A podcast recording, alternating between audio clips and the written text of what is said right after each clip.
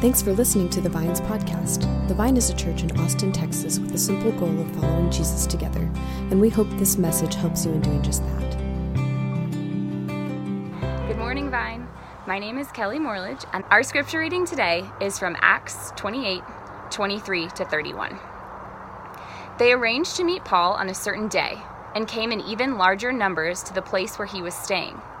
He witnessed to them from morning till evening, explaining about the kingdom of God, and from the law of Moses and from the prophets he tried to persuade them about Jesus.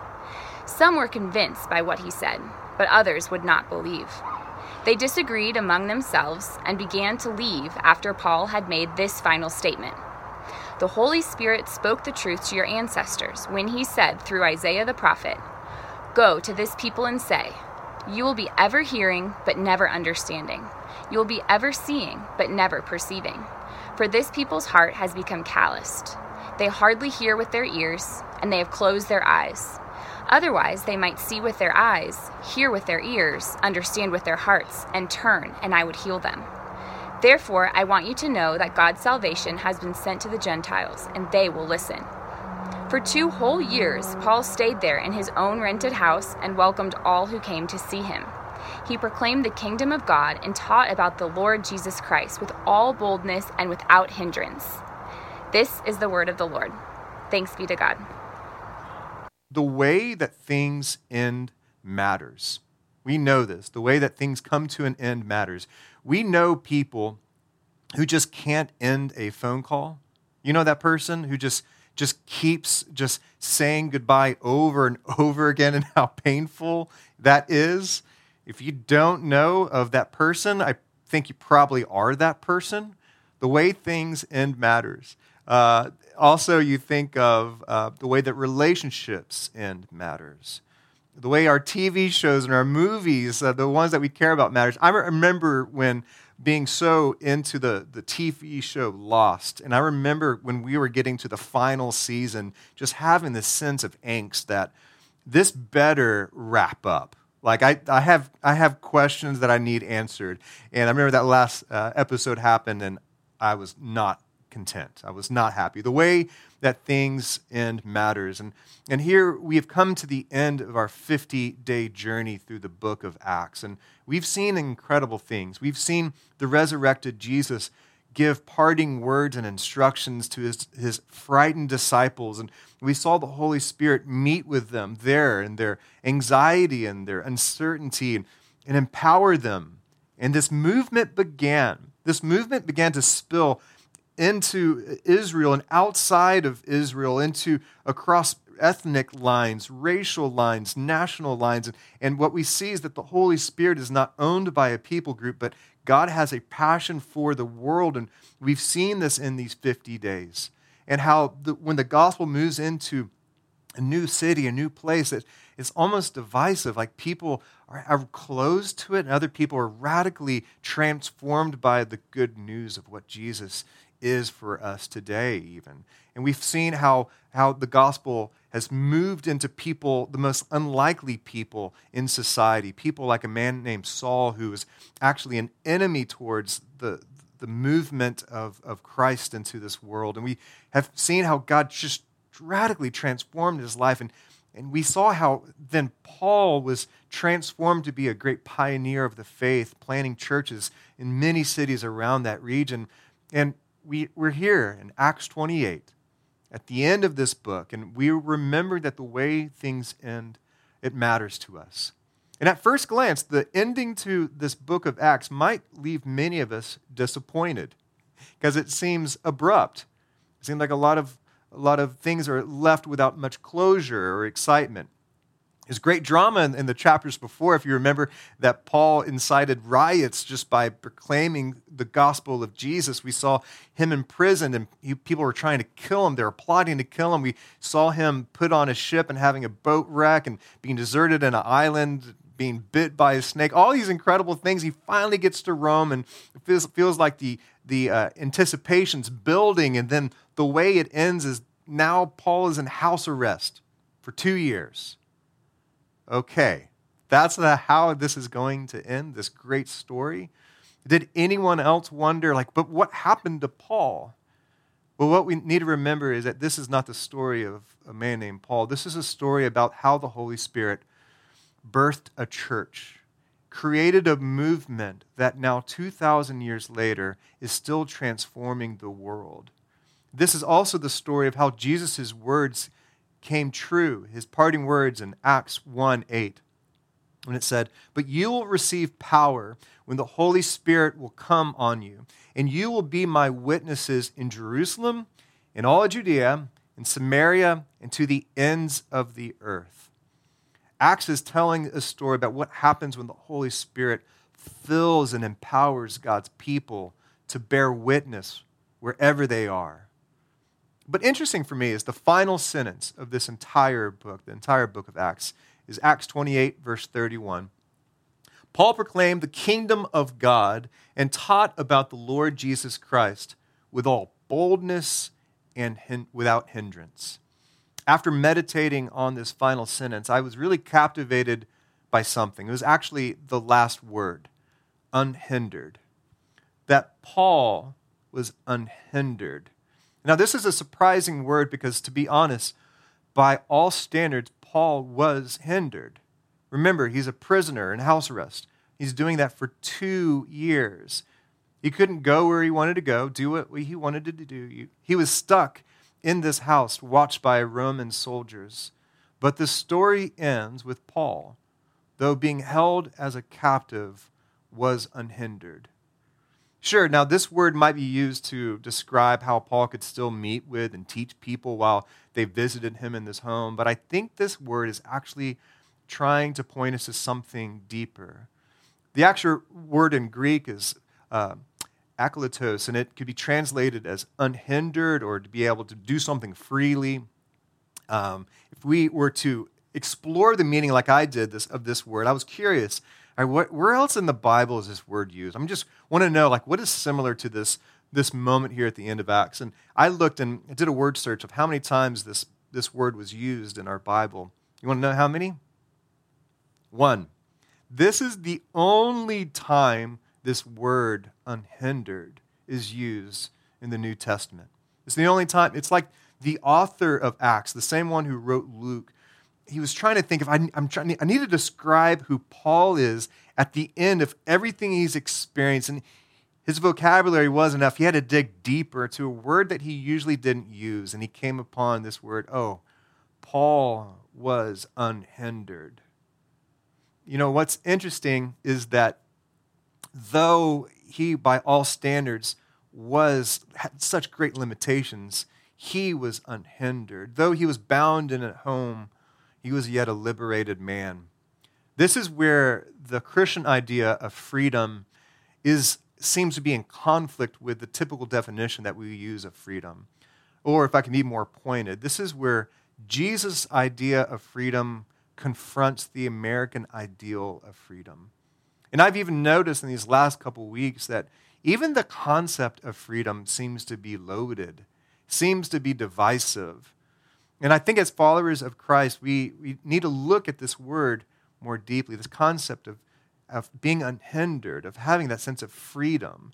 Um, for our society, freedom means to be able to do what we want to do, go where we want to go, say what we want to say, do what we want like just we just want to be unhindered in that way. But the bible's notion of freedom is something different. Freedom is not merely not having any limitations put on us it's not merely being able to go and do and say and to have whatever we want the christian idea of freedom is to be able to be who we were created to be it's, this is the reality is that the work of christ is to set us free to make us unhindered by sin, regret, brokenness. In all the ways that we were not created to live, the work of the gospel is to set us free, to make us unhindered, not only to not do what we are not supposed to do, but also to free us up to be able to be the people we are created to be, to, to not chase the world's idea of limitless freedom, but actually to give ourselves over to the things that truly matter to be people of compassion and grace and mercy. It's, we're now freed up to know and to follow Jesus with our whole hearts. Even Paul, he wrote to a church in Galatia, he wrote words that I think are very powerful for us. He wrote in verse 13 in Galatians 5, he said, You, my brothers and sisters, were called to be free.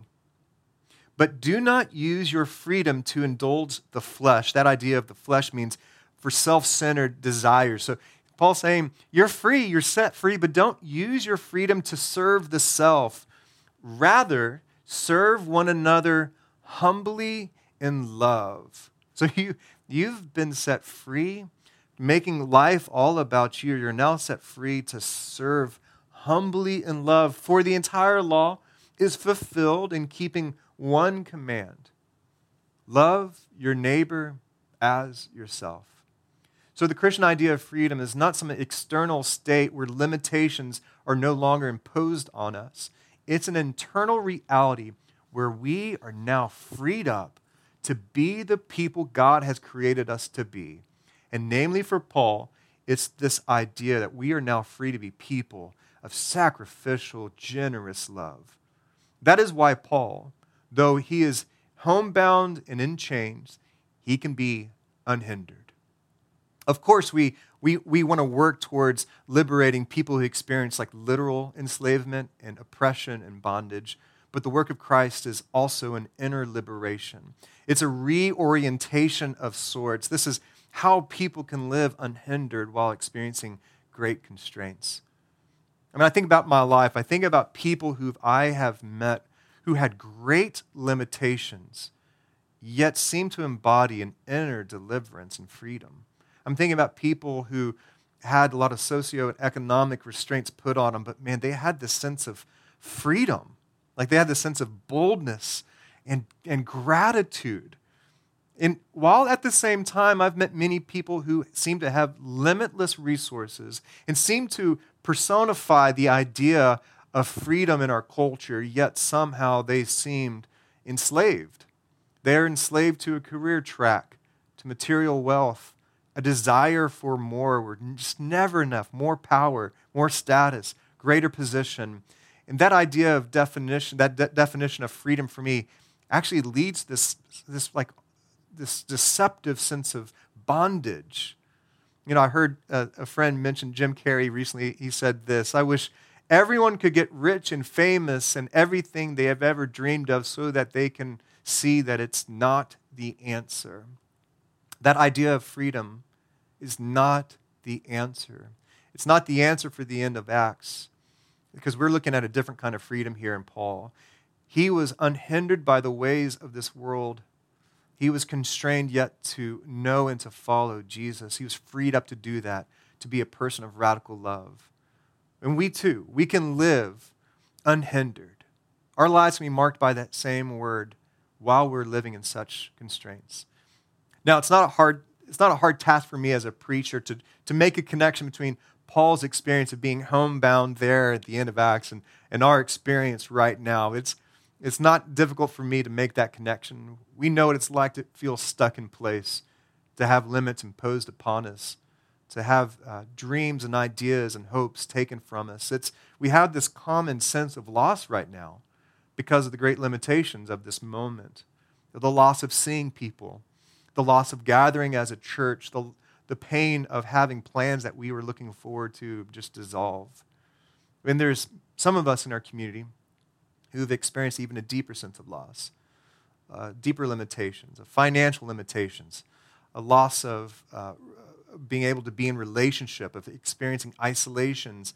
Really important moments were taken from you. Physical limitations of being sick, having illness, you're experiencing that. And yet, here at the end of Acts, this great story of what it's like to now live with God's Spirit says there can be freedom while experiencing limitations and loss. Sarah is a friend of mine. She's a pastor that serves uh, in Providence, Rhode Island, and, and uh, she, uh, she is actually going to lead a workshop for families in our church about how to, how to spiritually be present with our kids and how to look for moments for us to uh, train our kids in, in the way of Christ. Uh, but I was, I've been following her uh, since we became friends, and I noticed something about her. Sarah has been taking care of and, and uh, caring for uh, her mother has a degenerative illness. And she began, as she was being present with her mother, began to see an interplay between two different things limitation and hope. And she actually shared this with the grid. So, with this grid, she uh, began to notice how limitations and hope actually have a unique relationship. So, there are times where in our lives where we have very low limitations, not much is imposed upon us. And there are times in our life where it feels like, like, like there's incredible limitations, like we're having a lot of restrictions on our life. Meanwhile, there's times in our life where we just seem to be just empty of hope. And there are times in our life where we seem to have a great sense of hope. What she began to realize is that there tends to be characteristics that mark people who are living in these different areas. So when people experience uh, a great amount of limitations and very little hope, it can oftentimes lead to a sense of despair, which is just this hopelessness that, that you're just a plaything of life. It's just going to happen to you. There's not much reason to strive for, for hope or try to, to seek to find life and goodness in that moment. Now, there's also people who they, they have very little sense of hope, but not much limitations. And that's kind of be, be marked by a sense of apathy. Just they could exercise some authority in their life, but they just don't really care to. You know, this reminds me of just this, the experience of your motivation being zapped from you when you just feel challenged in that way. Now, there are people who have very low limitations, yet they have incredible hope. They're marked with enthusiasm. They just feel like life is theirs to take. Like, just shoot for the moon, go for that thing. Why not? Because life is just a gift. It's easy, it comes easy. But there's something interesting that happens when people have a great sense of hope while at the time experiencing a lot of limitations. What she began to see, and what we see throughout Scripture, those people actually experience joy. It's surprising that someone who they might experience incredible limitations, if they can be people who are marked by a sense of hope, that their, their experience is a surprising sense of joy. Now, when I look at this, I actually see the two different definitions of freedom actually at work. I see this idea of what we naturally want in our culture is this right here very low limitations, yet the sense of enthusiasm. This is what we want. But what we find over and over in Scripture is that God has a, has a tendency to fuel, God has a tendency to find and seek out people, to move into be places, though they experience great limitations, though they have uh, suffering and loss, though life is not easy, that they, if they can be held by hope, that God seems to be incredibly present, that they can be marked uh, with joy. Though I am weak, I know that God is strong. That's what this is pointing to right here.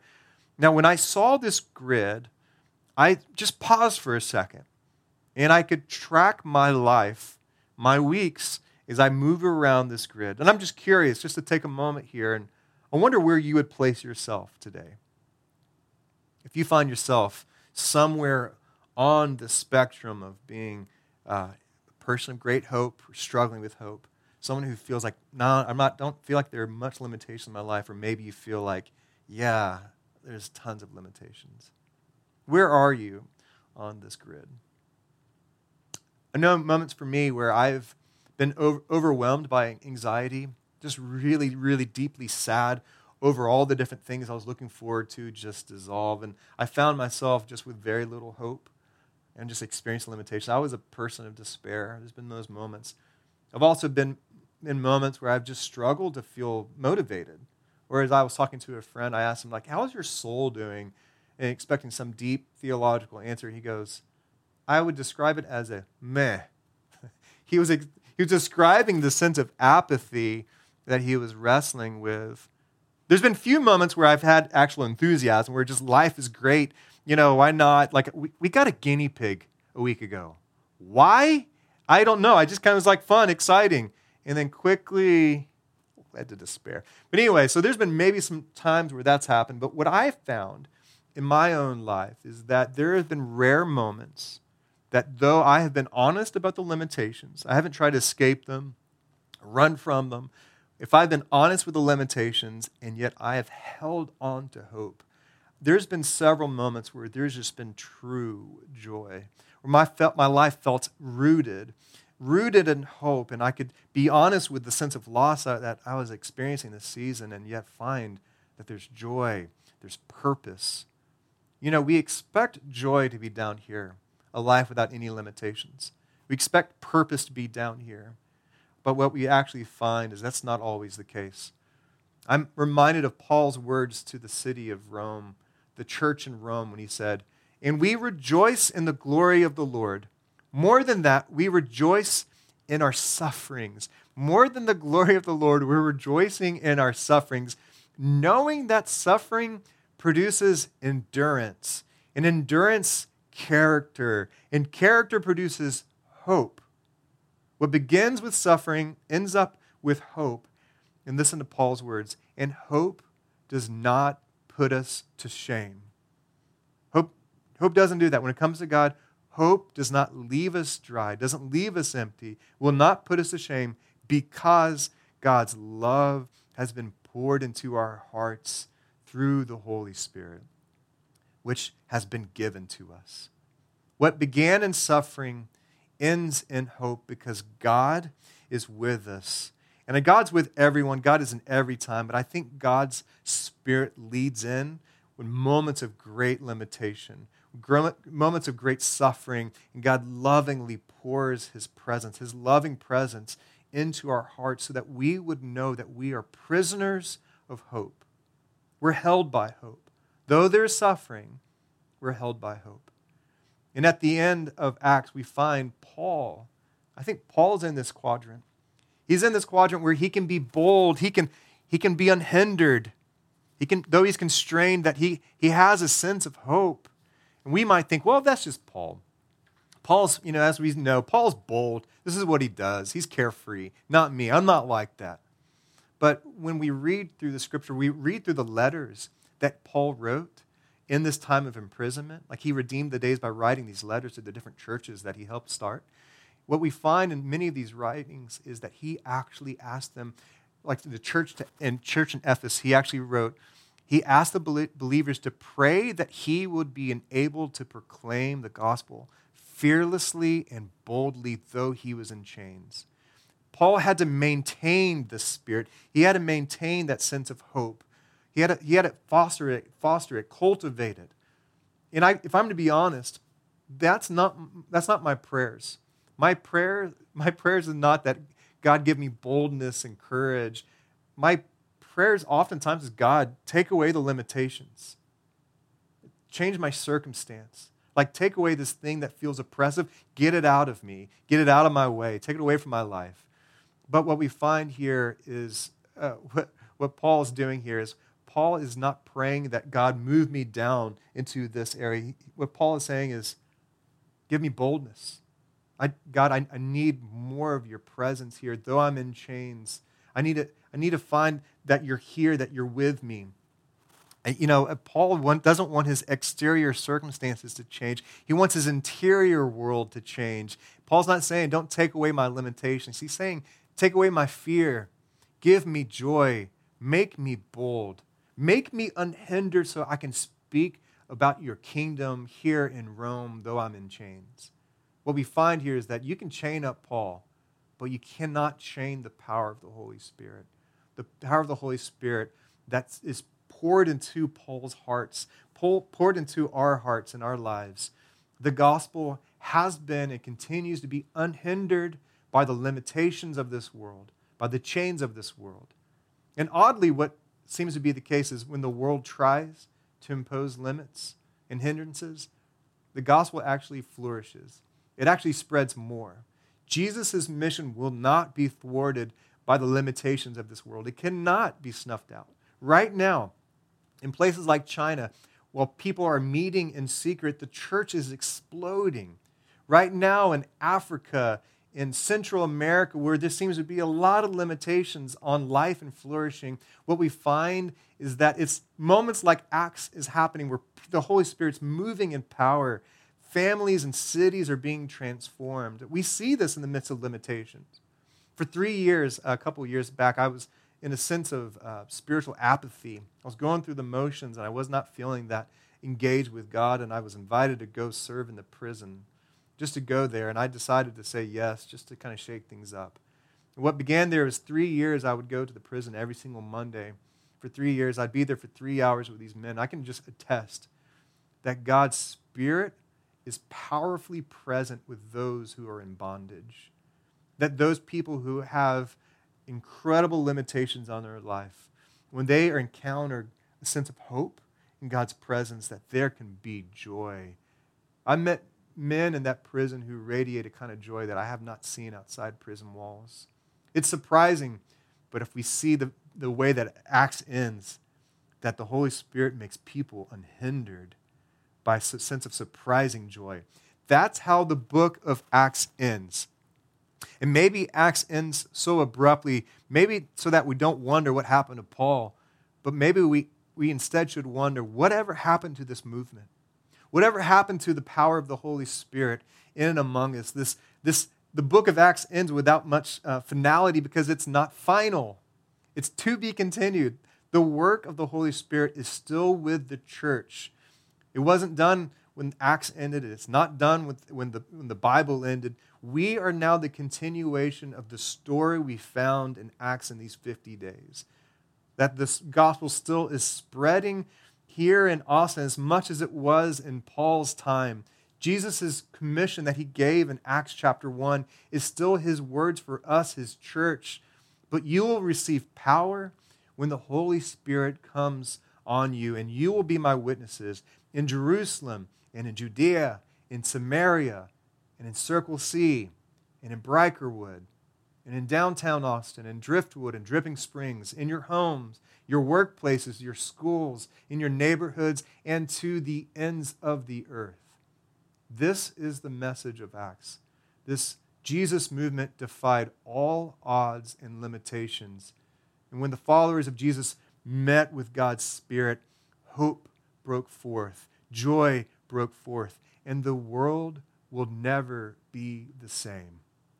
And so, I just want to tell you today that though you might feel like you have great limitations, though you might be marked by despair or apathy, I just want you to know that God's Spirit wants to meet with you. God wants hope to break forth in your life. God wants to pour His love into your heart so that you would be moved to a place of joy where you could be unhindered. And so, Holy Spirit, come. Come and burn away our fear and our faithlessness. Set ablaze our imagination and boldness so that we could be your people who bear witness to your power here to our neighbors and to the world. And in the presence of so many limitations, make us your people unhindered